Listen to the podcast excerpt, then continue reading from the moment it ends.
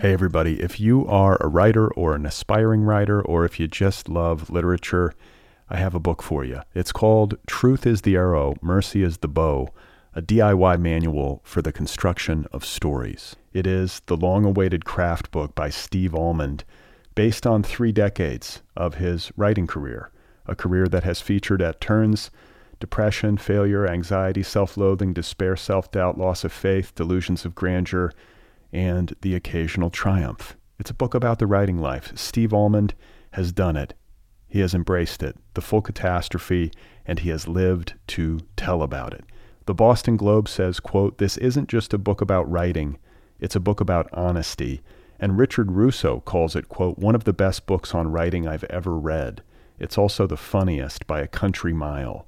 Once again, it's called Truth is the Arrow, Mercy is the Bow, a DIY manual for the construction of stories by Steve Almond, available from Zando. Go get your copy right now, wherever you buy books.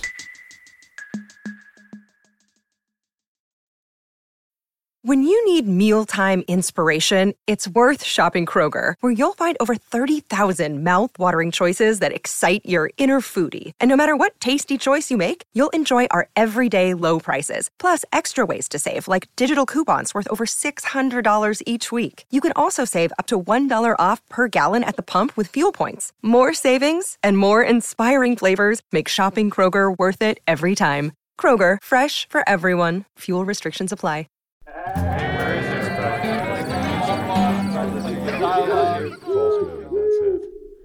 Hello. Hey, how are you? Welcome to the Other People Show. My name is Brad Listi, and I am in Los Angeles, California. It's good to be with you. I hope you're okay out there. I hope you're holding up in 2023, keeping it together somehow. Today on the program, my guest is Matthew Salesses, author of a new novel called The Sense of Wonder.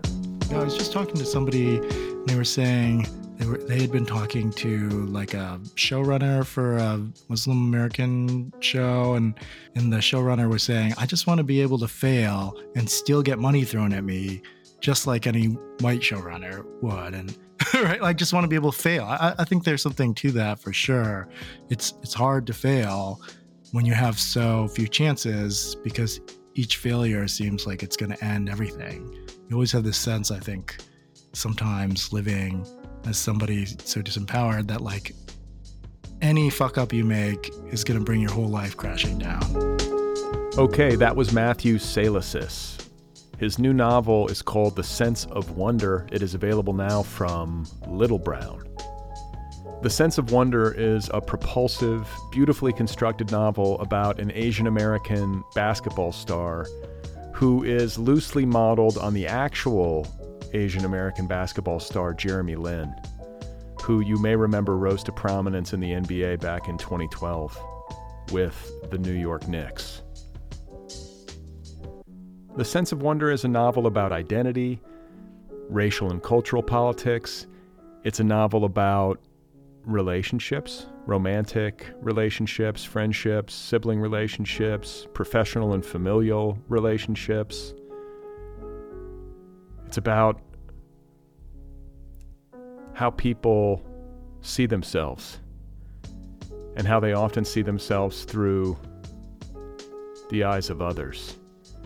All of this drama is set against the backdrop of the K drama, the Korean drama, which is a tradition in South Korean entertainment, television entertainment, that Matthew Salesses uses to great effect in this book to explain and accentuate and undergird the story that he is telling about Won Lee, the Asian American basketball star at the heart of his novel, as well as about the other characters involved, each of whom is fighting his or her own battles related to identity and relationships and professional standing, both in the United States of America and also in South Korea. I really enjoyed it. I loved reading The Sense of Wonder, which clocks in at about 230 pages, I think. It's a novel that really moves, and for a book that's about sports, at least in part, I think you would sort of hope that would be the case. And Uh, you know, it's just one of those books where I feel like there's no wasted motion. You've probably heard me say this before if you've listened to the show for any number of weeks. I have great admiration for books that feel this way. Everything in The Sense of Wonder feels like it is in its right place. And I'm just really pleased to have Matthew Salesses back here on the Other People podcast for, I believe, the third time. I think that's right. That conversation is coming up in just a couple of minutes. Today's episode is brought to you by William Morrow, publisher of the novel The Thing in the Snow by Sean Adams. The Thing in the Snow is a psychological thriller. It's a deadpan satire. It's funny. It's thought provoking. It's a little bit scary. It's disconcerting. It's disorienting. I read it just a bit ago. I had Sean Adams on this show just a couple of weeks ago, I believe. And The Thing in the Snow is the January book club pick. It's a good book for this season, right? The Thing in the Snow. Read it in the winter. Do you see how that works? It's by Sean Adams. It's available now from William Morrow.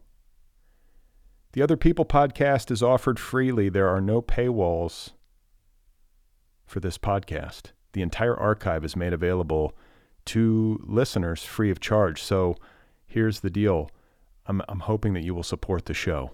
I'm counting on regular listeners to support the show to help keep it going. You can do that for as little as $1 a month. I've tried to make it as easy as possible to support this show if you like this show. I recognize that there are different income levels out there. I know there are a million subscriptions and all that. I'm sensitive to that. So I've tried to make it a no brainer. You can support the Other People podcast over at patreon.com slash other PPL pod. Drop a dollar in the hat once a month. $3, $5, 10, 15, 20, whatever you can swing. And as you move up the scale, you can get merch, a t-shirt, a tote bag, a book club subscription, a coffee mug, all that kind of stuff over at patreon.com slash other PPL pod. I do a weekly email newsletter. It's free. If you want to sign up for that, go to otherppl.com or bradlisti.com. It's the same newsletter in either place. If you would be so kind, I would appreciate it if you would rate and review this show wherever you listen. So if you listen at Apple Podcasts or Spotify or Stitcher or whatever it is, if it's possible to rate and review the show, please do that. It helps the show find new listeners. The Other People podcast is now available on video. Did you know that? Did you know that you can watch this interview? You can watch my conversation with Matthew Salesses over on the Other People YouTube channel. Go over to YouTube, search for the show by name, Other PPL, and when you find the Other People YouTube channel, hit the subscribe button. It's free. You can also watch highlights. If you want to watch the highlights, if you're, you know, somebody who likes watching clips, like video clips from the show, you can do that on TikTok. I'm posting highlights over there on TikTok. I'm also posting them on Instagram. The Other People podcast has an Instagram feed. It is also on Twitter at Other PPL. So we are well covered in the social media universe wherever you are. Find the show, follow it, say hello. If you would like to email me, the address for the program is letters at otherppl.com. Letters at otherppl.com. Give me some feedback. Tell me what you think. Tell me a story, whatever it happens to be. Last but not least, I have a novel out. Did you know that? I wrote a novel. I published a novel. It came out last year in May. It is called Be Brief and Tell Them Everything. It is available right now in trade paperback, ebook, and audiobook editions. I narrate the audiobook. So if you would like to read my novel, it's a work of autofiction. It's all about me, my life, what I'm going through, what I've been through, how I'm thinking about things, all of that stuff. So if you want to read it again, it's called Be Brief and Tell Them Everything. Okay, so Matthew Salesses is the guest today. He is the author of the national bestseller Craft in the Real World. He was a 2021 finalist for the PEN/Faulkner Award for fiction for his novel entitled Disappear, Doppelganger, Disappear. He has also written two other novels.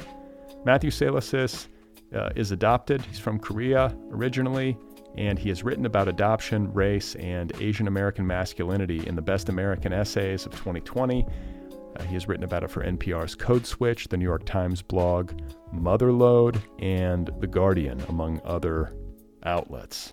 BuzzFeed has named him one of 32 essential Asian American writers at work today.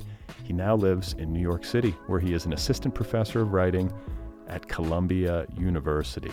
So great to have Matthew Salesses back on this show to get to catch up with him and hear how he's doing as he celebrates his new teaching job in New York City and the publication of this wonderful new novel. Here he is, ladies and gentlemen. This is Matthew Salesses, and his new book, One More Time, is called The Sense of Wonder. So I actually wrote the book in two pretty separate parts, or the first draft in two separate parts.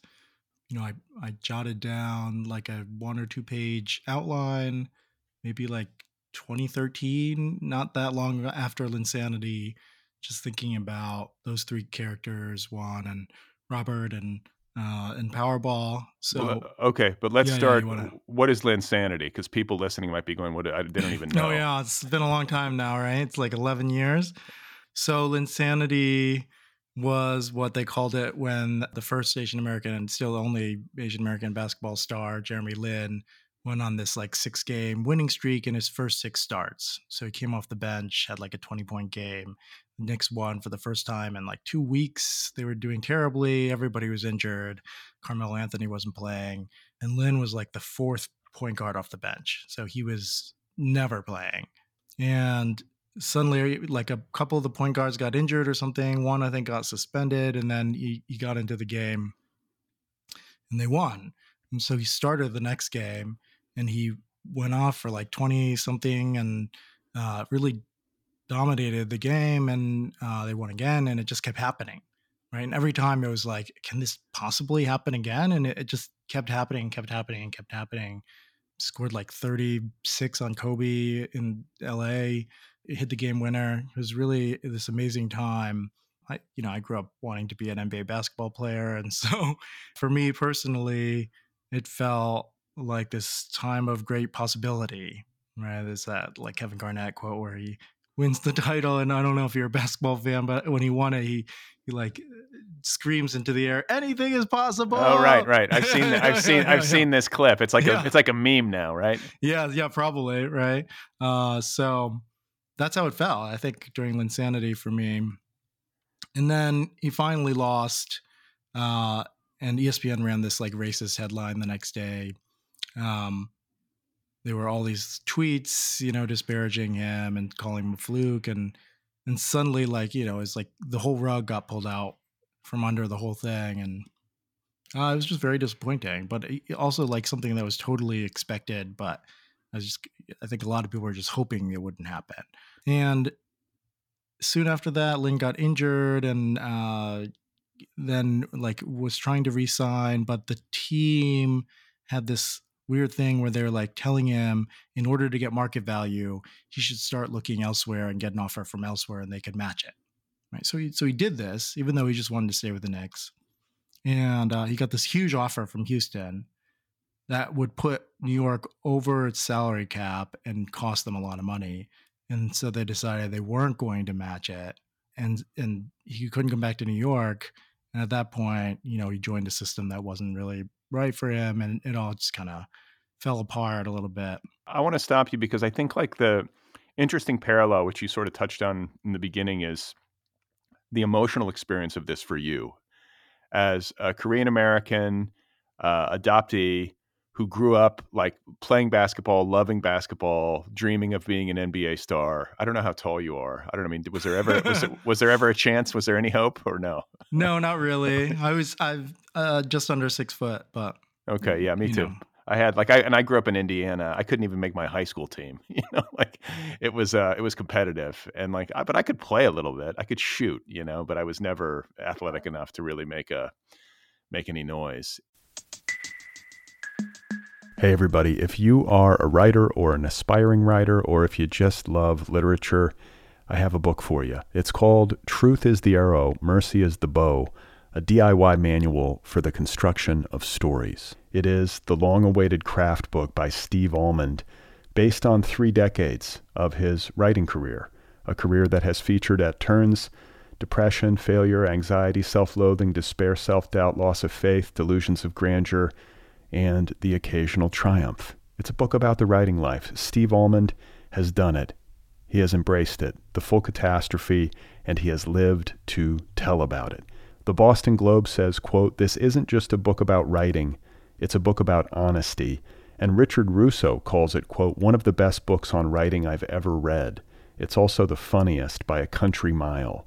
Once again, it's called Truth is the Arrow, Mercy is the Bow, a DIY manual for the construction of stories by Steve Almond, available from Zando. Go get your copy right now, wherever you buy books.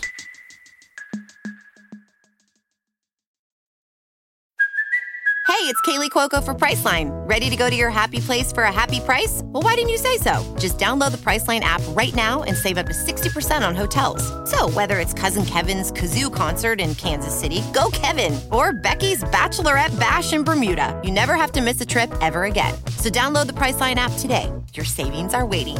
Go to your happy place for a happy price. Go to your happy price, Priceline.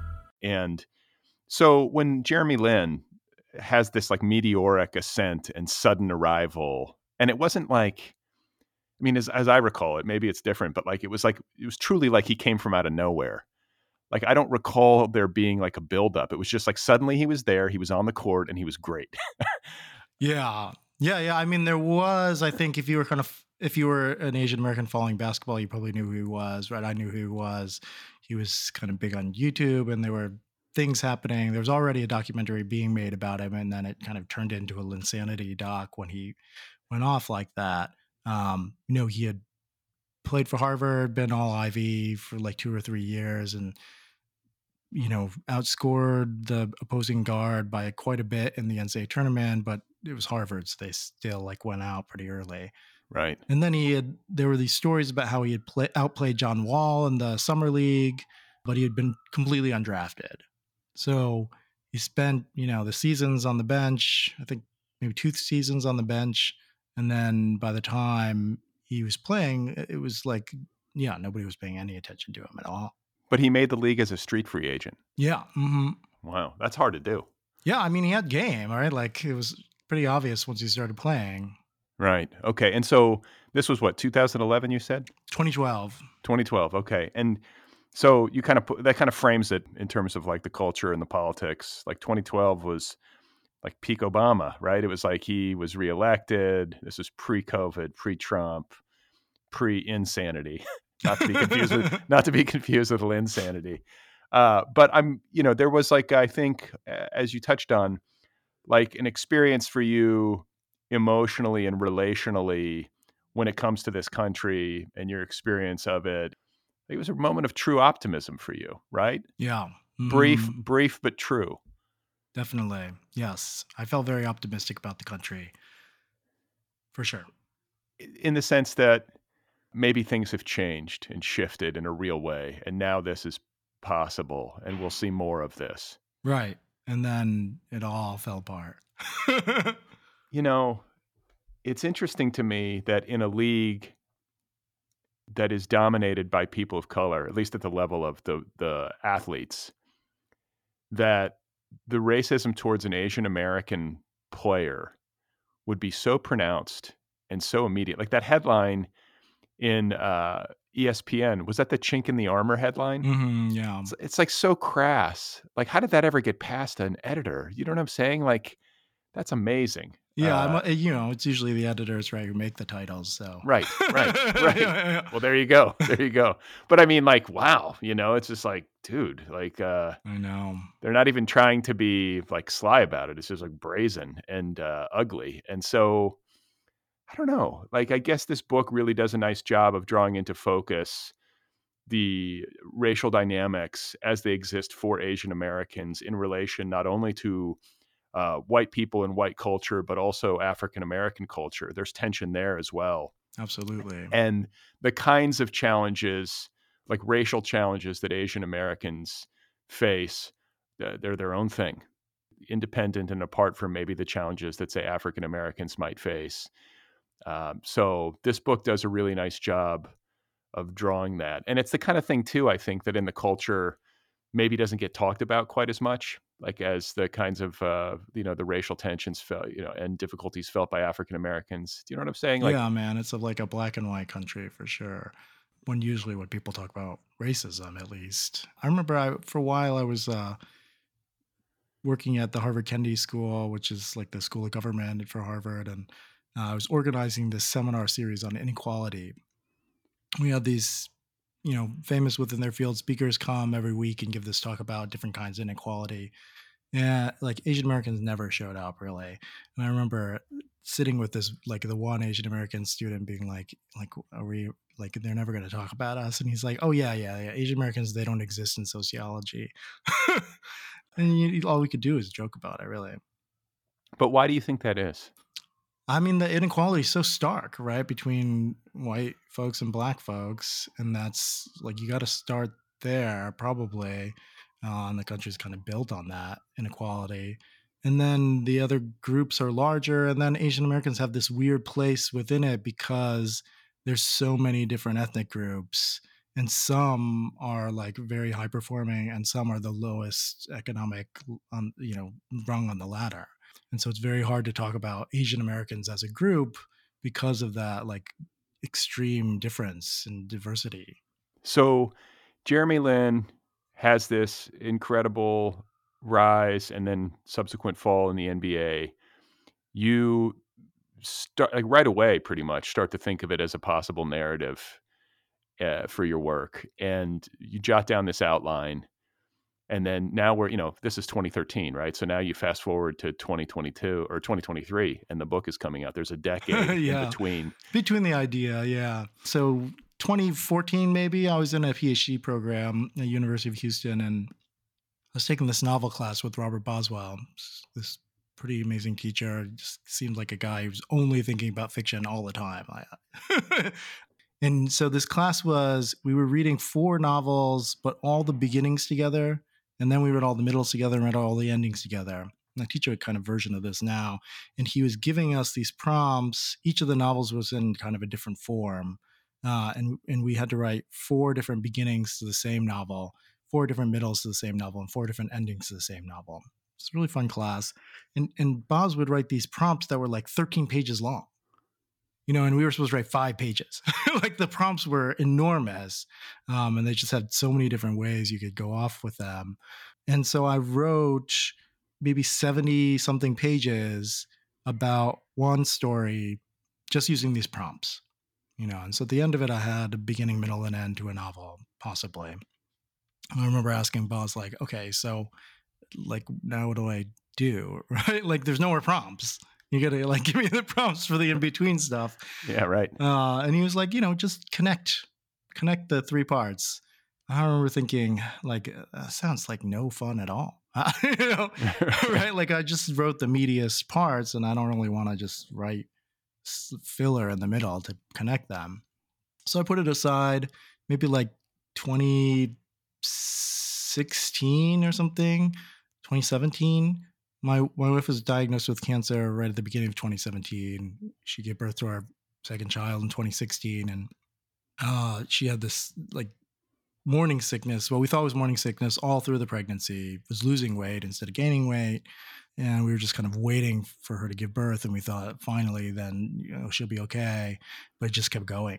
Uh, and so, like a month or two after that, she went to the doctor, and they diagnosed her with stage four stomach cancer.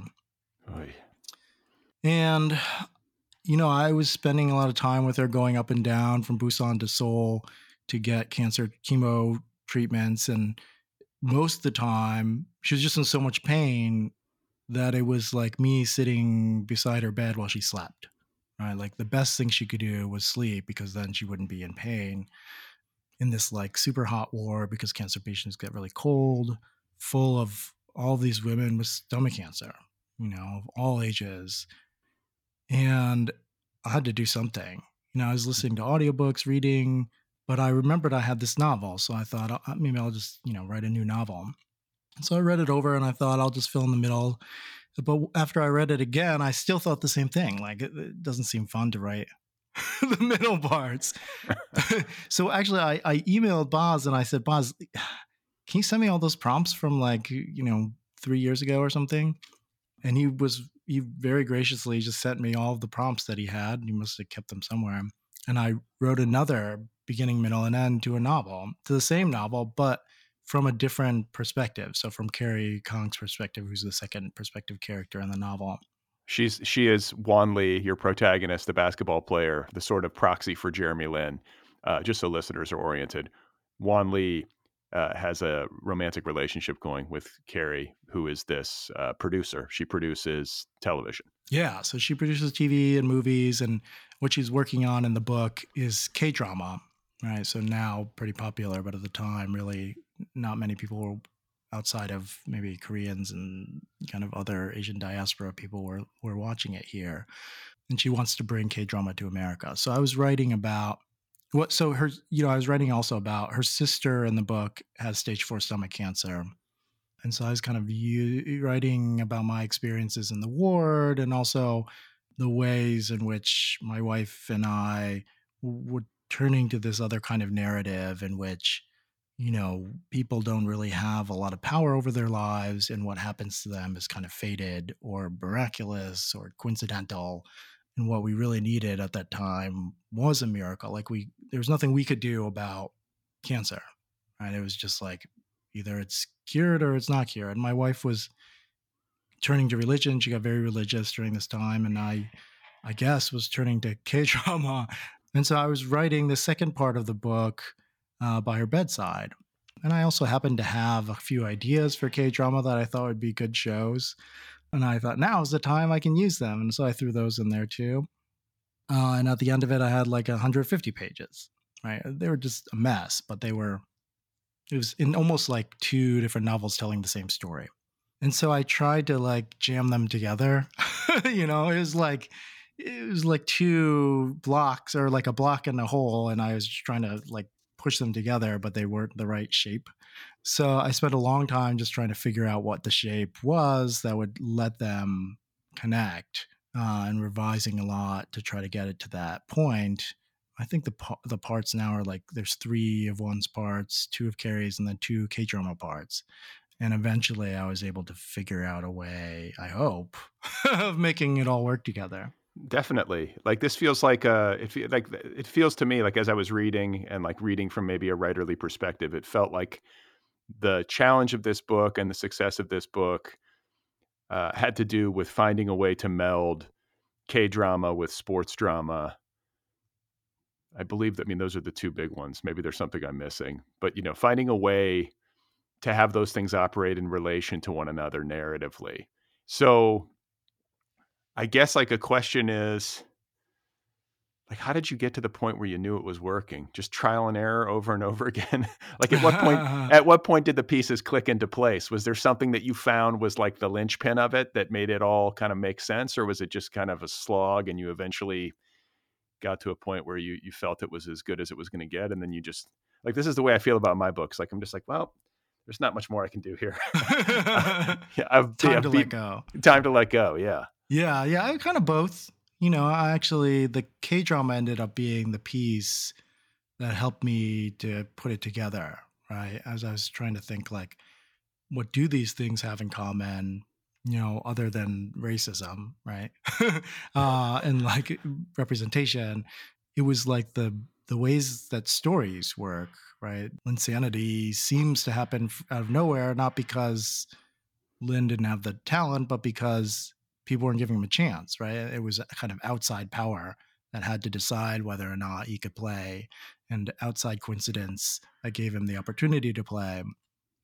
And in the world of K drama, eh, like I was saying before, right? It's a, so much of it is kind of outside of the character's hands. I think right around the time when I started Carrie's sections, my wife and I had watched these like maybe three or four dramas in a row, each of which started with the two romantic leads like a thousand years in the past having a bad fate, like coming to ruin. And then they would flash into the present and they'd be like reborn and the same bodies, you know, because they're actors, right? and they had the same love story, but the same kinds of bad things were happening to them over in the in the present now.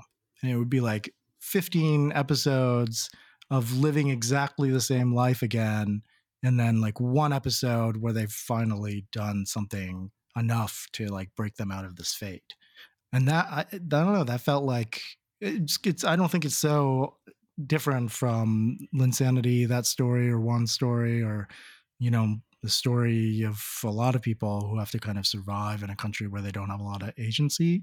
And so that became the kind of linchpin in a way. I put the k drama straight into the book and i use them as ways to kind of teach readers how to read the larger stories of these two characters.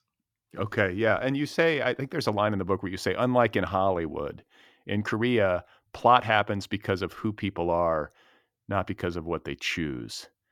Like there are certain laws and rules to the way that K drama unfolds, which you do a nice job of uh, spelling out in the book. And something that I was impressed with is the fact that you kind of bring, uh, say, like a Western reader along or somebody like me who doesn't uh, know much about K drama.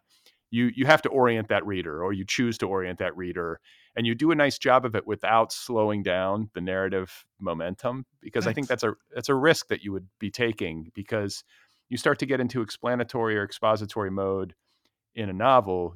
I think you risk getting boring or making people sort of pull away because they're like, well, where's the action? Can you talk a little bit about navigating that? Yeah, I mean, it's definitely a hard thing. Sometimes I feel like it's the hardest thing, and I know it's something, you know, maybe the major thing that my students have trouble with too is is like where to put the information, how to divvy out the information. Um, and I'm always telling them, you know, like put it where it puts the most pressure on the present story. Um, and i think that helps that it doesn't feel like information anymore it just feels like context to make whatever's happening even more dramatic. And i think that helps kind of make it feel propulsive even the information feels propulsive then. But yeah to think about like why i was explaining it so carrie's trying to bring k-drama to america right? And so for her her dream kind of relies on bringing a format that Koreans are very familiar with and that relies a lot on tropes and, and things that you see a lot of in K drama to an American audience that maybe there's some kind of Asian Americans who are familiar with it, but for most, even most Asian Americans, probably are not familiar with this kind of story. And so she's got to introduce all of these tropes in order to make it more fun to watch the shows, right? Like if if you kind of don't know that body swapping is a trope and you're watching a body swapping drama, it seems like it's kind of a weird thing and it's not you're not catching the jokes that are kind of based on people knowing that this happens a lot in dramas. So I'm curious to know like your history with K drama. Am I correct in saying that there's been a bit of a shift over the decades since you first wrote the outline, like from Linsanity to now? There has been a de- uh, a shift in terms of Korean popular culture finding its way into American popular culture. Yeah, right? huge shift, huge shift. I mean, when I grew up, I didn't know what kimchi was. Like, I, would never seen a Korean movie, never heard Korean music. My parents had never seen any or heard any of that. There were no Korean restaurants. I never had Korean food, right? You, you had, and you you were raised by white parents. Mm-hmm, yeah, I, so I was adopted when I was two. Grew up in Connecticut, and now, right, like uh, you could you go to almost any town, even smaller towns in America, and you'll be able to find Korean food somewhere. Like kimchi in an Asian market. And you probably have heard of BTS, right? And Squid Game, right? Squid Game, yeah, yeah, yeah. yeah, yeah. I've heard so, of that. And then there was the movie. Was the movie? Uh, oh, yeah, a, yeah, yeah. I'm I'm blanking on the name, of course, but like it Parasite. won the Oscar. Yeah, yeah. yeah Parasite. Right, right, right, right. yeah. So there's examples, and I'm I'm wondering like when did you start getting in? Was it in Korea when your wife was sick? Was that when you start, started to like watch no, K drama? It or? was. Uh, so I went to Korea when I was 23, maybe 23, 24, uh, for the first time since my adoption. And when I was there, you know, I couldn't watch American TV because there was none really, except for uh, what uh, Sex in the City. I watched a lot of Sex in the City because it was like the only show they had on there. Right. Um, right and then I was, you know, watching shows with my wife and trying to figure out how we could watch things with subtitles, you know, go to DVD rooms or whatever. And so I watched my first K drama there. I think it was uh, You're Beautiful, which is about these twins, one who's a boy and one who's a girl. And the boy joins this boy group, but he is getting surgery or something in America. And so he can't actually be there. And so his sister, who's trying to become a nun, stands in for him until he can come and join the group. And all the boys in the boy group fall in love with her at varying stages and kind of varying levels of knowledge. And she ends up with the lead singer. And it was just, it was so propulsive, right? I, like, even when I was not really wanting to enjoy watching it, I was, I couldn't stop watching it. And so I was kind of hooked from there on and I've been watching K drama ever since. Uh, so I don't know, like 15 years, maybe 16 years. I feel like it's very like your awakening to K drama probably is tied to the writing not only of this book but also of Craft in the Real World. Yeah, absolutely. Have, you have to have been like, wow, because like these modes of storytelling, and we see it. You know, we see it when we watch uh, foreign cinema, for example, or what, what do you call it? Uh, international cinema, I think is the term. Or when you read books that are in translation or whatever, yeah. it's it's important to do that because you're suddenly like uh, made aware of the fact that, especially for people who grew up in the age of uh, you know, like all of us now, television and cinema, uh, Hollywood cinema, it's very easy to be persuaded or to think that there's just this mode of storytelling that enter, you know, our entertainment culture churns out and this is the way to do it. And these are the tropes and these are the, you know, genres and everything else. But then Marvel you spend some, movies. Yeah. Well, you know, uh, but then you spend some time overseas and you you know you sort of it forces your hand a little bit like you said it's it's sex in the city or subtitles and some k drama. No absolutely one of the first movies i saw in korea was this movie the king and the clown and uh the first half of the drama it's about a, a court jester or jester and the first half of the drama is this like it's just as a jester being funny right? It's like a it's a comedy and then halfway through he enters the king's court and then it just becomes like a total tragedy tragedy and I remember thinking, like, what the like what the hell is going on here? You know, I never seen something completely change genres halfway through the movie. And now I, I see that all the time because I'm watching a lot of Korean cinema. But at the first time I saw it, I thought it was like a totally new thing and a, like a completely experimental thing. And I just didn't realize that this is just like a, a thing that happens in other places, right? Well, it's interesting. Now that you're talking, I'm thinking about I'm like I'm like formulating a theory on the fly where, I'm, where I'm like, maybe the more miserable and toxic American culture becomes, especially like at the political level, and but like just like in the you know economics, post capital or late capitalism, all that kind of stuff. Maybe the more toxic it becomes, the more appetite we will have for other narratives. Just because like, I'm thinking of like how the Banshees of Inisherin is like this big, you know, to do this season. Like that's a film from another place that a lot of people are like hanging on to and I watched it, and I think what was sort of lovely about it is that it wasn't here. like it's it's like this beautiful Irish coast, even though it's like you know hard scrabble and difficult, and kind of like the conditions can be brutal. I was like, this is just lovely, you know, even though this is uh, this guy's cutting his fingers off or whatever. yeah, a little extreme. yeah, I don't know, but maybe there's something to that. You know, maybe there's something to that that we would look outwards maybe more if things here at home are unsatisfactory and maybe there could be benefits from that you know derived from that but I don't know. I just came up with it 30 seconds ago, so I don't. I think we'd post to... Post it on Twitter now. test it out. Bring the haters. so, did you, you know, in being exposed to K drama, and and sort of, I guess, sort of like binging on it, right? Suddenly, this is if this is all you've got, then suddenly you're on this steady diet did you then turn maybe to other forms of narrative or, or cultural traditions and storytelling? Like I'm curious to know like what the hybrid might be or what the the mix might be at this point in terms of your influences.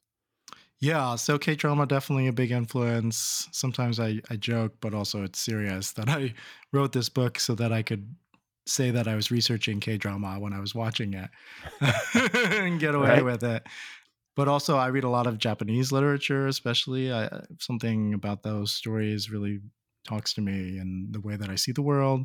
You know, I read a lot of books in translation in general, but also a lot of Asian American literature. You know, most of the time when I'm reading American lit, it's Asian American lit.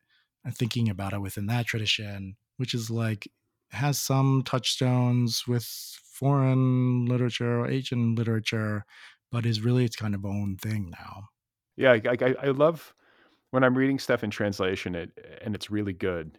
It gives me I have a special like reverence for good translators. Yeah, Like people who people who do that work are so unsung. I'm always so careful to make sure to to call to like name check them and call them out when I have a writer on the show whose book is in translation because so what will we do without these people? You know, it sucks bring- when they don't have their name on the cover too. I always feel so bad for them.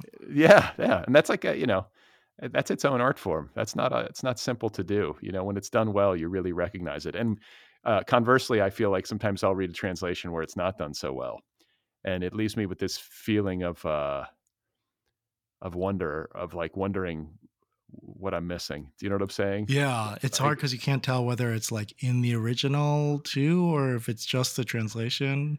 Yeah. And then I guess like maybe there's a, also the question if it's really good, if the translation has somehow elevated the original. Uh, I guess that's possible too. But I always, I think I, every time I read a book in translation, I tell myself I should be doing more of this. Uh, it's sort of the point. But so there's something about Won Lee's story that struck me and I think it's a quote from him in the book where he says, "I went like it was about, right about the time that he got on the court for the first time. Like the Knicks put him on the court because of all these injuries to the players who were in front of him, and he said something to the effect of, "I did what I always do, which is I played as if my life depended on each play." That really hit me. I think it's true to life. I think it's true to like minority experience in the states in the in terms of like the stakes of failure or success uh, i don't know i don't it packed an emotional punch for me to read that it made me maybe think about my own privilege and whether or not i do anything with that sense of uh, that that sense of like life or death like that scale attached to it Mm, yeah, when you only have a few opportunities, right? Each one right counts for so much. Yeah, I was just talking to somebody, and they were saying they were they had been talking to like a showrunner for a uh, like a Muslim American show, and and the showrunner was saying, "I just want to be able to fail and still get money thrown at me." Just like any white showrunner would, right? I just want to be able to fail. I, I think there's something to that for sure. It's it's hard to fail when you have so few chances because each failure seems like it's going to end everything. You always have this sense, I think, sometimes living as somebody so disempowered that like any fuck up you make is going to bring your whole life crashing down. Yeah. And I'm wondering too if Jeremy Lin has received a copy of this book. Do you know if he's if he's read it? I don't know. I mean, yeah, it'd be great, I guess. But you haven't like tried to get him a copy or anything like. I haven't. I don't. I don't know him personally, sadly. Oh, okay. I feel like you guys We're should working hang. out together. Uh-huh. Shoot, just shooting hoops at the Y. You know, He's like after pressing 200. I'm pressing 20. What what is he up to today? Do you know? Uh, I think he's playing abroad. Okay, I'm not sure. Yeah. Which which uh that I feel like that in the sport has grown. I have a buddy who played college ball and then went played in Europe for like a decade and Asia. He was all over the place, but he made a great living. Yeah. Got to got to travel with his young family. Like I don't know, it's just like it seemed like a pretty sweet deal. yeah, yeah. It sounds nice. Though I think on the other hand, right, like there's so many games, you probably don't get to see your kids as much as you would want. Right, right, right. Another day is here, and you're ready for it. What to wear? Check. Breakfast, lunch, and dinner? Check. Planning for what's next and how to save for it? That's where Bank of America can help. For your financial to dos, Bank of America has experts ready to help get you closer to your goals. Get started at one of our local financial centers or 24-7 in our mobile banking app. Find a location near you at bankofamerica.com slash talk to us. What would you like the power to do? Mobile banking requires downloading the app and is only available for select devices. Message and data rates may apply. Bank of America and a member FDIC. Your brain needs support, and new Olly Brainy Chews are a delightful way to take care of your cognitive health. Made with scientifically backed ingredients like Thai ginger, L-theanine, and caffeine, Brainy Chews support healthy brain function and help you find your focus, stay chill, or get energized. Be kind to your mind and get these nootropic chews at olly.com. That's O L L Y.com. These statements have not been evaluated by the Food and Drug Administration. This product is not intended to diagnose, treat, cure, or prevent any disease. So, was there any? I mean, obviously the K drama you you kind of learned by binging on it, sort of picked up a lot. Uh, but I'm I'm also impressed at the level of prose in this book when it comes to your depictions of the sport of basketball. Thanks. Yeah, it's it's well done, you know. And th- this stuff isn't always super simple to write about. It's obviously a very physical thing, and you've got to bring people in who might not have any like orientation to the sport. You know, the same thing with K drama. Like you're really having to bring people along and make it clear to them, even if they don't know a thing about it. You talk about that challenge and like how you like did you have to do research uh, or was like your fandom and your playing of the game as a kid enough to to you know carry you through?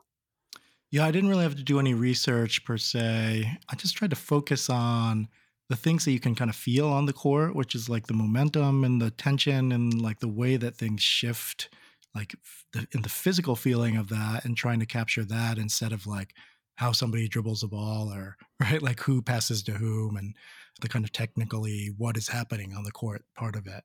I think when you're watching basketball and you've seen it, you know, you've been watching it for a very long time, you it's what's interesting is like the way that the energy flows. You know, like you can almost tell when somebody's going to go, when one team's going to go on a streak, and when that streak is dying down, and how the kind of the lead will change, and the ways in which the like other things that are happening are affecting the score or outcome of the game. It's interesting uh, that you say that because I watch an NBA game and you'll see a team go up by like 15 or 20 points. And almost always the team that's behind will then make a run. Just because I think the team that's up maybe lets off the gas a little bit. And there are these natural, unlike predictable fluctuations of energy to at least a professional basketball game that I feel like you see in almost every game. Yeah, I watch a lot of like variety shows, Korean variety shows, and I'm always surprised like how often the games will come down to the very last go. I mean, sometimes they're just like messing with the score. They're like, okay, this last game will call, you know, you'll get 10,000 points if you win this last game. And it's been like 10 points the entire time. Right. But like, we have this kind of natural feeling. I think you're right. To like, if you're far in the lead, you just, you think, okay, I can let up a little bit. And if you're way behind, you're like, crap, I got to do something now. Have you, like now that you've moved to New York, have you been going to Knicks games at all? Have you gotten to go? I haven't gotten to go. I would I would love to go, but I'd have to bring my kids and I think they would get bored Yeah, right. fast. Yeah. But I feel like, you know, because I tried, I had this like dream. I was like, I'm going to bring my family to a, a Dodgers game.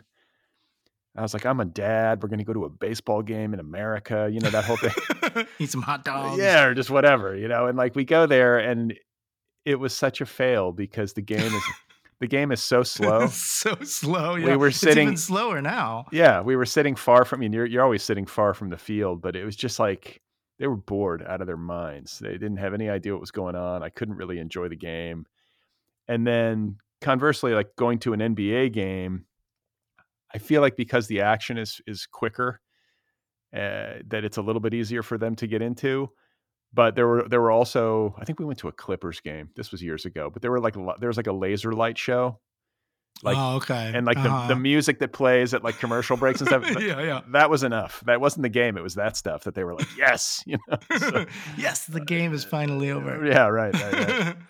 yeah, no, I remember as a kid thinking like the most fun were soccer and hockey to go go to and actually like sit there, even though I, I like like football and basketball much more, playing and watching it on TV. Yeah, that's interesting. I, you know, I guess I'll have to try again. I just I was so scarred from the Dodger game that I think I was just like, well, we'll we'll press pause on this for like another eight years. You know, wait, wait, wait until they understand the game at least a little bit. But now they're never going to want to watch it anyway, though, because you've traumatized them. I mean, honestly, like there's so like the things that I get excited about, like as a sports fan, have yet to fully carry over to either of my kids. just as a person. Just I think they might not be into it, and I've got to accept that. But like when you're a sports fan and like the game's on, like you just want like hey, watch this, you know, like and nobody in my family gives a shit. so I want to talk to you a little bit uh, about like what's been going on with you because we've talked on this show multiple times now, and I feel like that's like sort of a check-in. You know, you've been through so much over the past decade, creatively, personally, and otherwise, and you've also bounced around a lot. Like you're in New York now, and am, you're yeah. teaching teaching at Columbia. This is a relatively new development. Yeah, it's very new. So I started in the fall. I was in Oklahoma for a hot minute, and then before that in Iowa for four years.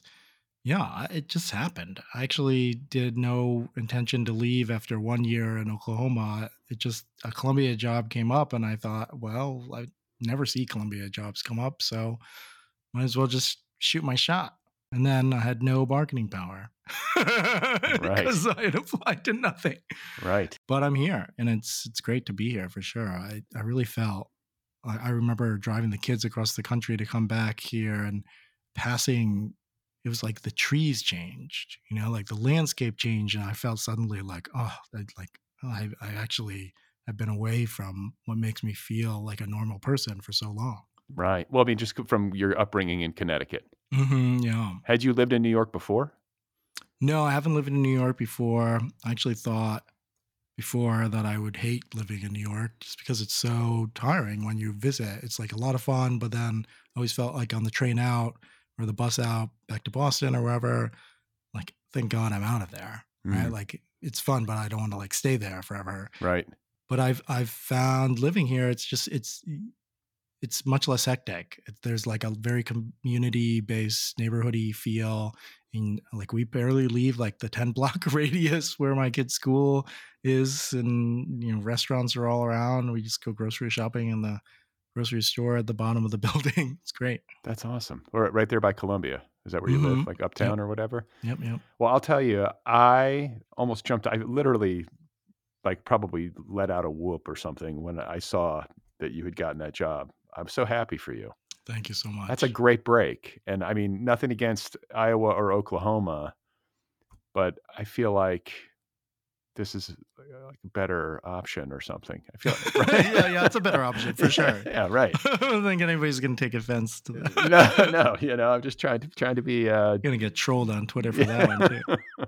just trying to be judicious here, but I, you know, Columbia is a great job, great place to be teaching, and you know, you've been really industrious, publishing books, getting work done, getting your PhD, getting edge, all this stuff against the backdrop of incredible stress and uh, the loss of your wife, and then having to be a single parent.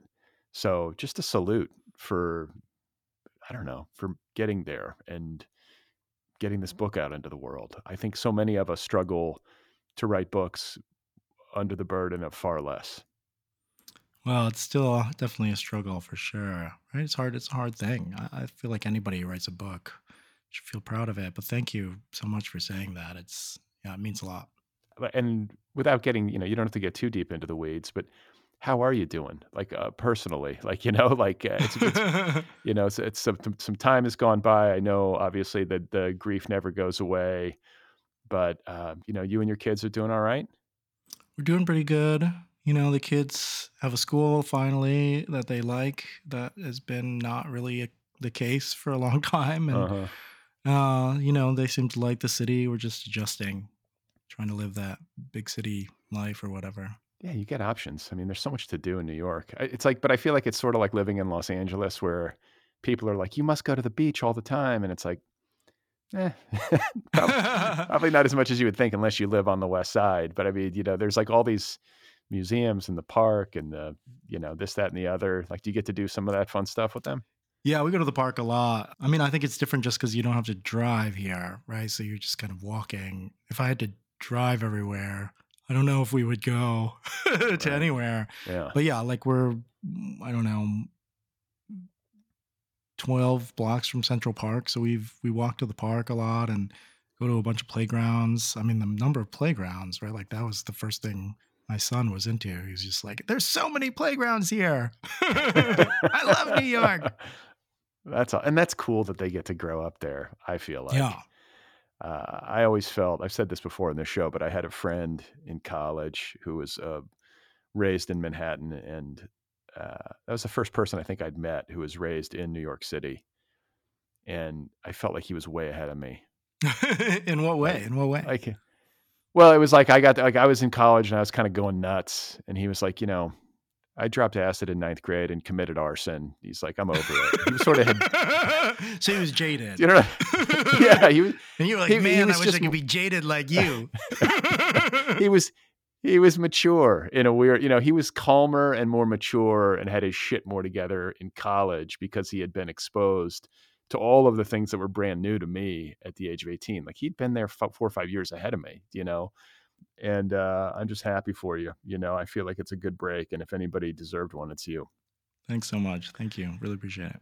and so you then, you know, prior to this book, released uh, Craft in the Real World, which I feel like was kind of a, a I don't know, like a, a career shift as well. You know, the that book had a really great reception and maybe opened up opportunities to you. Do you think? I mean, it probably yeah, helped. absolutely. Probably helped me get this job, I'm sure. And what about the ways in which you learned from the writing of that book? like we always learn from the books that we write. And I have to imagine like, you know, it's it's you sort of defining how you want to teach to yourself, but it's also you maybe opening up avenues and defining the way that you want to tell stories to others. Right? Like that book must have been a great education. Yeah, actually, oddly, I think it's it was kind of the other way around. I was learning so much from writing fiction and from teaching, and just wrote the book to try to put those things down because it seemed like they could help other people. I actually think like it would be nice to write a book, I guess, like kind of setting out setting out things you want to do in the future. But these were this was just kind of like summing up what I was doing and had done in the past. A lot of the discoveries or all the discoveries kind of came from the doing and then were just kind of jotted down in the book. Uh like the you know this different kinds of stories in in this novel and then in my last novel. I struggled a lot trying to figure out how to tell those stories and then i was just kind of describing what i had learned from that process in Craft in the real world. But i just felt like you know actually i still feel like i wouldn't have written that book if i hadn't felt like somebody would benefit from it and it didn't seem like it would should be there should be books like it out there i'd be much happier just writing novels about k-drama. Right right. Well so did i'm curious did that book have like a was it contracted or did you write it and then sell it? Uh so we sold it on a outline so like on a proposal right? Mm. but i had written most of it already just as like blog posts and essays and things to try to help the teaching community. And what has the what was the, i mean the response has been great. I know I, I i catch it you know on twitter and stuff like that but how like have you noticed like really big shifts like you know and, and have you gotten a lot of feedback on it from people who are like thank god you know that somebody said this and put this in a book Yeah, I think a lot of people feel similarly like that right, that it's a it's an object, it's like a it offers some kind of authority to the things that they've been wanting, you know, programs to do or, you know, classrooms to kind of acknowledge and talk about. And so now they have like a, a thing they can point to and say, right, like this, look, you can see it here, what I've been talking about. It's it's, you know, somebody wrote a book about it. So I'm glad to see that it's like offered some kind of feeling to them that they are like confirmed in their you know and what seems sometimes like it's just like a lonely feeling So to get back to the sense of wonder, something that I really admire about it is how efficient it is. This isn't like a super long book. Uh, you know, I'm tempted to like make like uh, comparisons that have to do with like sport. it's muscular. it's it's lean. You know what I'm saying? Like, it- but it is that. It doesn't feel like there's like a lot of wasted motion in this book, and I think a lot of the reviews that I've read and the blurbs and stuff, they make note of that. Like this is really uh, kinetic, and the prose feels. I don't know. I just love it. It's just it feels beau- like really beautifully rendered, and it feels like you did the work. This is how I always feel whenever I read a book with this effect, where you're not like relying on the reader to sort of separate the wheat from the chaff. You're you've done it. It's just just what's necessary is there and nothing else. And I'm wondering if in the writing of the book you went way longer in earlier drafts and then had to pare away, or if you're a writer who like edits as you go, which I think is another way to do it, where you're just sitting there like noodling with the same sentence 50 million times until you finally get it down. Yeah, a little bit of both, actually. I used to be much more an, a writer who noodled with it as I went. But then I kind of realized I was just changing it to almost exactly the same version of the sentence. And it took me like 30 minutes to write a sentence, right? I feel like five words had possibly been changed to synonyms in a like a 30 word sentence. And right, it didn't seem worth it. right. Um, right. And so I still do that, but I, I try not to. Uh, but so actually, the the first draft, you know, as I mentioned, was was pretty short, and even the first draft of each section was shorter than the book. But I, I kind of had this. I did this revision month a really long time ago, and one of the writers was talking about revision as an accordion, and I, and I like that kind of image of it. Like for me, it often starts small, but then as I revise, I'm like expanding the breadth, and then I'm paring it back down, and it keeps going back in and out, in and out uh, until I've got the music right. Yeah, you know, hearing you talk, I'm thinking like I've been working on a new book and I'm like 15,000 words into it or so. And I've been working on this opening section for like four or five months, 15,000 words. it seems like I should be moving faster. And I think it's because I edit as I go. Like I will reread the entire thing every time I sit down. Yeah. And I will fuck with it over and over and over again. I think the upside is that I don't, when it's done, it's usually pretty close to done uh, because it's uh, it's just received hundreds of reads. The downside is that I'm probably, like you say, taking like a, like it's like a it's like a a circular path in a lot of in a lot of senses. Like you're noodling and noodling and noodling. You're probably winding up in in a lot of cases close to where you started. Yeah. So I'm I'm think I'm often thinking to myself like, is there a more efficient way to be doing this? Am I just being a fool here? Like, I think that all yeah, the time. Yeah, but I guess you you know. I eh think it a lot about like the kind of planners too, right? People who plan out their entire novel. I always think that must be way more efficient. But I try, I tried it recently, and I I wrote a whole draft, and it only covered like the first two things in the plan. and at the end of it, I was like, I need to stop. Yeah. I was like, uh, this is, I've written like 200 pages. I'm just going to stop here. And so I never got to any of the rest of the plan. But also, like, I found that I would I would do that editing, but then also do a ton of revision on the backside. And so by the time I revised it, all of the words that I'd spent so long trying to get right, they were all gone. Right. You know, like I ended up cutting out all those 15,000 words. Yeah. and then I'd spent so long getting them right uh-huh. and they weren't even in the book. I look, I look, I look forward to that painful fixation. Thanks for reminding me. yeah, yeah. And it's funny too. You talk about planning because it's like I feel like everything I do is backwards. It's like I do eventually get to a plan, but by the time I do, it's towards the end of the process, and then it's kind of like a reverse engineering. You're sort of applying the plan to your book to the big mess that you've made with this long draft that you thought was like a final draft and turns out to be nothing of the sort. yeah, I do that too. I think it's pretty helpful with structure in the back end.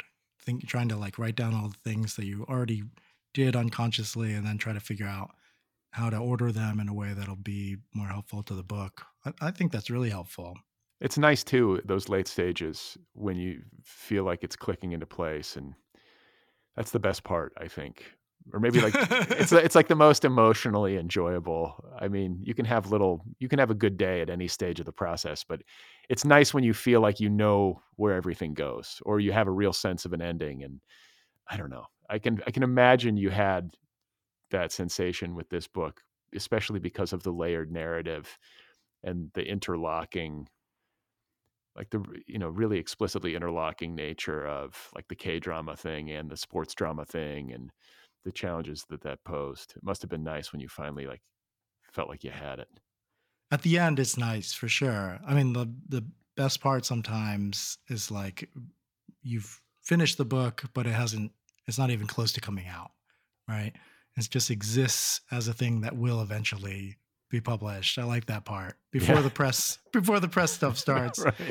But I also, you know, I, I get a lot of frustration from when I feel like I know things are in the right places, but I have to, you know, improve the things that are there. Because then when I start changing them, I also feel like I need to move them around and they don't fit as well. Right. So that if, yeah, I, I like it when it's everything's so messy. You know, after that first draft or two, everything's so messy, you can just move anywhere. Right. It's just like so full of possibility. You can just do anything with it and it won't matter because it's all bad. Right. Feel empowered by the shittiness of your yes, draft. yeah, yeah.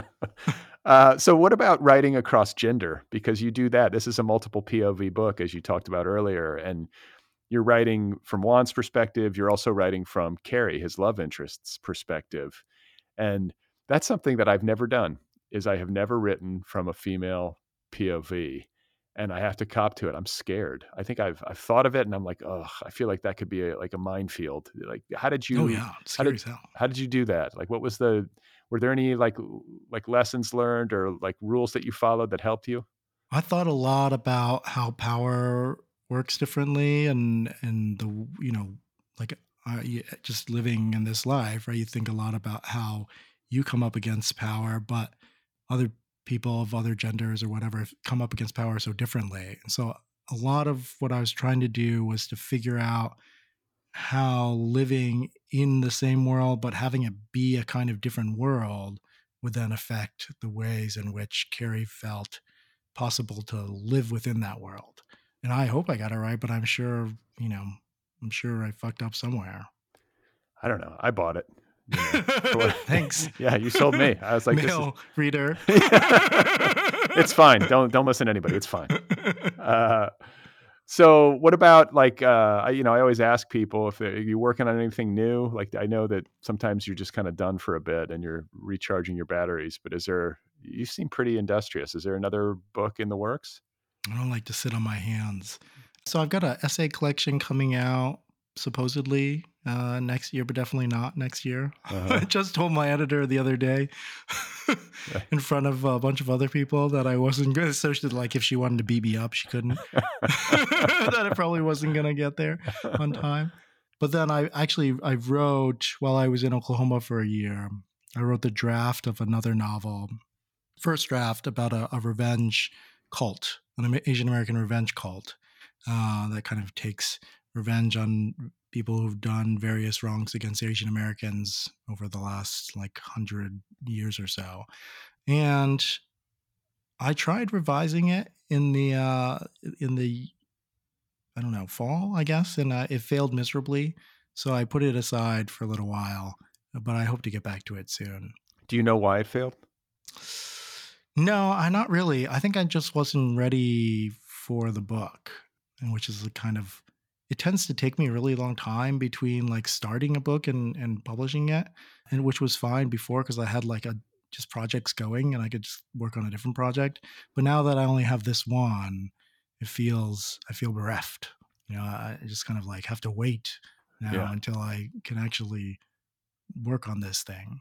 but that awareness feels uh, like a kind of wisdom i think maybe in an early earlier stage of your career if you were in that position you might personalize it more like this is a personal failure but the way that you phrase it like i'm not ready for the book yet it feels like the, the perspective that you get to once you've written a bunch of books sometimes it just takes a minute and sometimes you need to like i found anyway that like sometimes i'll just need to I- call it like eating i need to eat more like I, Mm. which usually means I need Fill to up. I need to read more. You know, Yeah. I I need to, or you have some sort of life experience that will find its way into the plot, and it'll suddenly unlock a bunch of stuff. You know what I'm saying? Like it's just Yeah. it can some of it's just like serendipity and the stuff of life and letting time sort of work its its weird magic. Yeah, Margot Livesey used to call it filling up. I, I think of it that way. Like you empty yourself out all the time, right? And if you're doing a good job, you empty yourself out and you got to fill up again. You got to eat. and you and you also like sometimes it's a matter of uh, distance too like you just you can't see it clearly you're you're too close to it you get to go away for a little bit and you come back and suddenly it's in sharper focus or something I mean, that didn't stop me from writing the same 10,000 words over and over again for three months in the fall. you know, but that's uh I got to believe that's part of Yeah, it. Like one of of the it. things that's uh, one of the things that's so crazy and crazy making about writing is how you can be in like kind of a creative fever and you can, you know, write 10 or 20 or 30 or you know, even an entire book. Uh and you can feel so good about it in certain moments. And then like there's that dawning realization that it's not right. yeah, yeah. like the way you fool yourself, I think is the I mean, even with experience, it's it's easy to get caught up in it and uh you know, to believe your own lies or something. eh, But you have to go through that. You have to kind of weather those storms. And it's interesting to me, like when you eventually get to the place where the thing starts to get done, it's always this interesting question between like, have I just worn myself out? And is this just me surrendering? or have I really arrived at a place where it's it's clicked? You know what I'm saying? I guess it's some combination. Yeah, I think that must make us better people, though, right? Like, it's got to be good for us to acknowledge our failure. I think so many people don't want to acknowledge their failures at all. And at least we have this one field where we just have to. We have to acknowledge our failures, right? you know, I listen to I don't listen to literary podcasts because I think I would go insane if I did because I'm doing one, you know, all the time. But I I listen to a lot of interview podcast. I love interviews, and I listen to interviews with artists in other mediums. You know, a lot of times, and uh, you'll you know it'd be like celebrities talking about trying to write their memoir or something, or you know, it'll be some like bro podcast or something, and they'll be talking about writing a book. And what I always note is how consistently people say what utter hell, what uniquely utter hell writing a book is. Com- compared to say like you know putting together a comedy set or you know acting in a movie or something like that like we have given ourselves a task that i think is universally agreed upon to be uh incredibly difficult and humbling and isolating. Yeah. it's i mean not to i'm not trying to pat us you know pat myself on the back or anything. I'm just saying like i think in point of fact like writing books is really fucking hard. Yeah, it's And hard.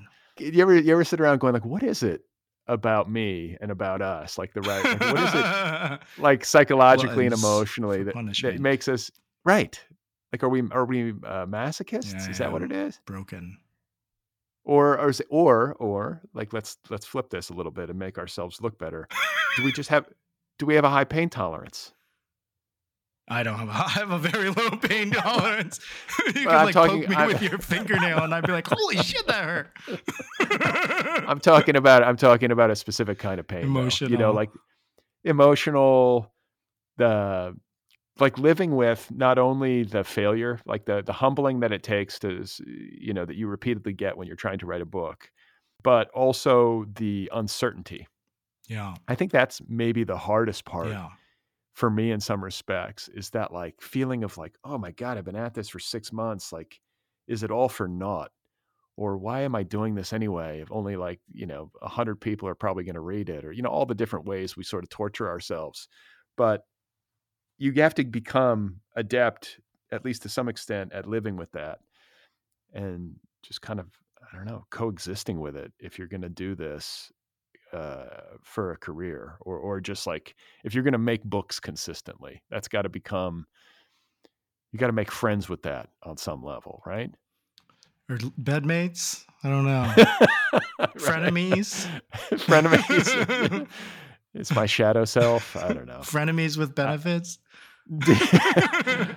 Very limited usually but yeah maybe some benefits and i do i do think you know kidding aside i do think that maybe that's what you know that has to be what keeps us going because there are i think real psychological and even emotional benefits to doing this work yeah. it doesn't it does enrich you right Eh, like we wouldn't do it otherwise why would we put ourselves through this if we weren't getting something out of it Yeah. It's a good question. What are we getting out of it? What are you getting out of it I don't know. Control? I, I often think we're just control freaks, right? That's why the uncertainty is so hard. It's like we're we're trading uncertainty for being able to control all of the little parts, right? Why don't we write for TV or why don't we do something more collaborative? Because it would drive me wild to have other people be able to do the things that I just want to take over for myself. But of course, like, right, like, I don't know if that's that's not really what I'm getting out of it, though. It's definitely something that uh, helps me feel like I have some aspect of control in a world where I don't have as much control as I often wish I had. What am I getting Yeah. out of it? I don't know. Well, it you know, I think that writers in general, like academics, bookish people, you know, the culture sort of characterizes or or makes a caricature of such people as being like brainy, right? You Mhm. know, like we're smart people, nerds, you know, who are writing books and reading books a lot. And I think there's some truth to that. But like from my own personal perspective, I think that I would uh, like uh, assess my own intelligence as being very middle of the road. And I feel like I'm more confused than the average person, or maybe more aware of my own confusion, which I guess is a form of maybe intelligence. Yeah, that's but you know what I'm saying? Like. I don't feel like I'm, I don't feel like I've, I've got anything mastered. I feel lost. And that's why I'm turning to books and writing is to try to make sense of something, you know, like maybe to have control over it in a world that's chaotic and often like difficult and miserable. And it gives you a kind of refuge, but it's also like a form of emotional processing for me. And I do feel like after the completion of a project, especially like my, my last book, like there was this sense of like, okay, like I did as much as I could with that. Like I, I chewed on it. I tried to make it make sense and I did learn something. And I do feel a sense of kind of leaving it behind as much as one can. Like with the sense of wonder, K, you know, K drama, the Jeremy Lin thing, your relationship to American culture in that time, you know, or let, let just for the sake of simple, you know, simplicity, like over the past decade or whatever, do you feel a, a similar sense or any kind of similar sense of, I don't know, having processed it and gotten to a place where you at least maybe reached some level of understanding and now you can sort of shed that skin and move on to something else? Hmm. I wouldn't say so for me, but what you're saying earlier about like being aware that you're confused, I, I think that's really important, actually, and is something we get from books and from writing, right? Just like the world is fucking mysterious and uncertain and like sometimes horrible and often feels like it's totally out of your control and it's like you're stepping into the abyss all the time. I don't think I could do that if I didn't have books. Yeah. It makes me now, I'm circling back to that thing about, uh, you know, there's a line in the book, I think K drama shines in the tension between certainty and wonder. And unlike in Hollywood, uh, in Korea, plot happens because of who people are and not what they choose. And I think your book and K drama, even though I have I have to cop to not being fluent in K drama, outside of I guess what you've introduced me to, is that maybe uh, Korean culture and other cultures in the world are maybe a little bit more attuned to that mystery uh, and that magic, you know, and the I don't know. I guess like you kind of get some of it sometimes in American cinema and television culture, but maybe not to the same degree uh, of intensity. You know what I'm saying? I don't know. Yeah, just like there's there's some shows that'll get at it, right? Like I remember feeling that way with Lost and uh, knowing they had no idea what they were doing, and that that was actually the fun of the show. But yeah, there's there there is kind of a sometimes I think in our culture, American culture, we have a, a lot of difficulty with uncertainty and with uh, not being able to control things. Uh, yeah, we're a country of control freaks. yeah, right. And the the word that's coming to mind is wild, like the wildness. Yeah, Like there's a wildness to the kind of storytelling that you that K drama does that you're describing in the book, at least from uh, like my American vantage. You know, like there's like our storytelling tends to be more restrictive or something by comparison in terms of like what's possible on the screen and how plots unfold and uh, like how elements of magic or magical realism might be introduced or do you know what i'm getting at like i just like we don't have there's not as much sense of play or something too often. And again, I, ha- I have to flag that my diet as a consumer of television, like I haven't seen so much. Like I don't see anything usually. I'm so doing this and reading books, and you know, I'm in that channel, so I'm not the culture vulture, you know, that a lot of people are who, and you know, I therefore like don't have maybe the best perspective on it all, but just feels that way, you know, based on my limited diet. Yeah, maybe it's like in the world, right? Like cultures that believe in ghosts or like you know things there's a something in the book where it's like one of the characters in the in one of the K dramas I made up can see ghosts and none of the villagers like think that's weird because they think ghosts exist and they're all around us and it, it, the only weird thing is that one person can see them not that not that ghosts are weird. And so like y- y- you just kind of some other cultures maybe you're living in a place where mystery is just like a more natural part of life or like a broader mystery. I mean i think we have a lot of mystery here but it's all a lot of it is so funneled into religion and like the ability or the desire for religion to explain that mystery in one single and easily digestible way. And maybe that's different even like a culture with multiple gods or you know uh mysticism or uh you know like animal gods or something. So where are you on religion? Got anything? i grew up super catholic i think we talked about this once on the podcast my parents are are like you know super catholics right my dad was going to become a priest when he married my mom and uh so i grew up going to church every week praying and thinking that hell was a real place heaven was Yeah. a real place god is like a white dude with a beard uh, and now I just think, man, those things seem so ridiculous to me now. I actually believe in God still, but it's not a, a person. I, I, I- think it's it's it's contradictory to think that God is a person and then to say that God is like beyond our understanding, right? Um, Right. omnip- omnipotent, on you know, like that's not a person. it's definitely not a white dude with a beard No.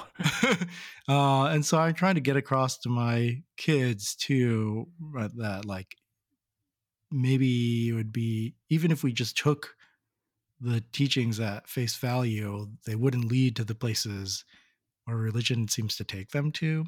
I I reread uh, The Color Purple a couple of years ago, and then I listened to it on audio too. And in the audiobook version I had, Alice Walker does the introduction to the book. And what she says is, it must be like a 20 or 30 anniversary book or something like that. She says, People have read this book in all kinds of different ways, but no one seems to read it the way that I intended it. And it's a book about God. It starts, Dear God, and it ends with God, and nobody reads it about God. I thought, holy, like, I had never thought of it that way either. But if you start thinking of it that way, you see that it's all laced entirely throughout the book. And she talks about how her idea of God is just like a, a kind of like energy and the all of the living things. Uh, and that's kind of what I believe in now. That like there's God in us, there's God in the air, there's God in you know the trees and rocks or whatever. But definitely whatever it is, doesn't look like us. Yeah. Let's hope not. Well, then we're really fucked. right. Yeah, no, I uh there's a passage in The Color Purple. uh, I I wish I could recite it, but it has something to do with how this, you know, feeling like if you cut a tree open, I don't know, I'm going to fuck it up. I, I shouldn't even go there, but I think that uh Alice Walker is good on that subject, Yeah. you know. And it's kind of like uh there's something sort of heartbreaking and funny about writing this masterpiece with this like intent and then like even though everybody sort of loves it nobody understands that was your intent right. Yeah. Even when you start at Dear God. Yeah. i'm like in the book that i'm working on there are little sections where i'm like the narrator's you know imagining his future grandchildren like what he would tell them or whatever. Uh, we'll see if this makes it into the final book but there's one line or one section where he's trying to sort of advise them on this sort of thing. And uh, the only thing you can come up with is like everything is weirder than it seems.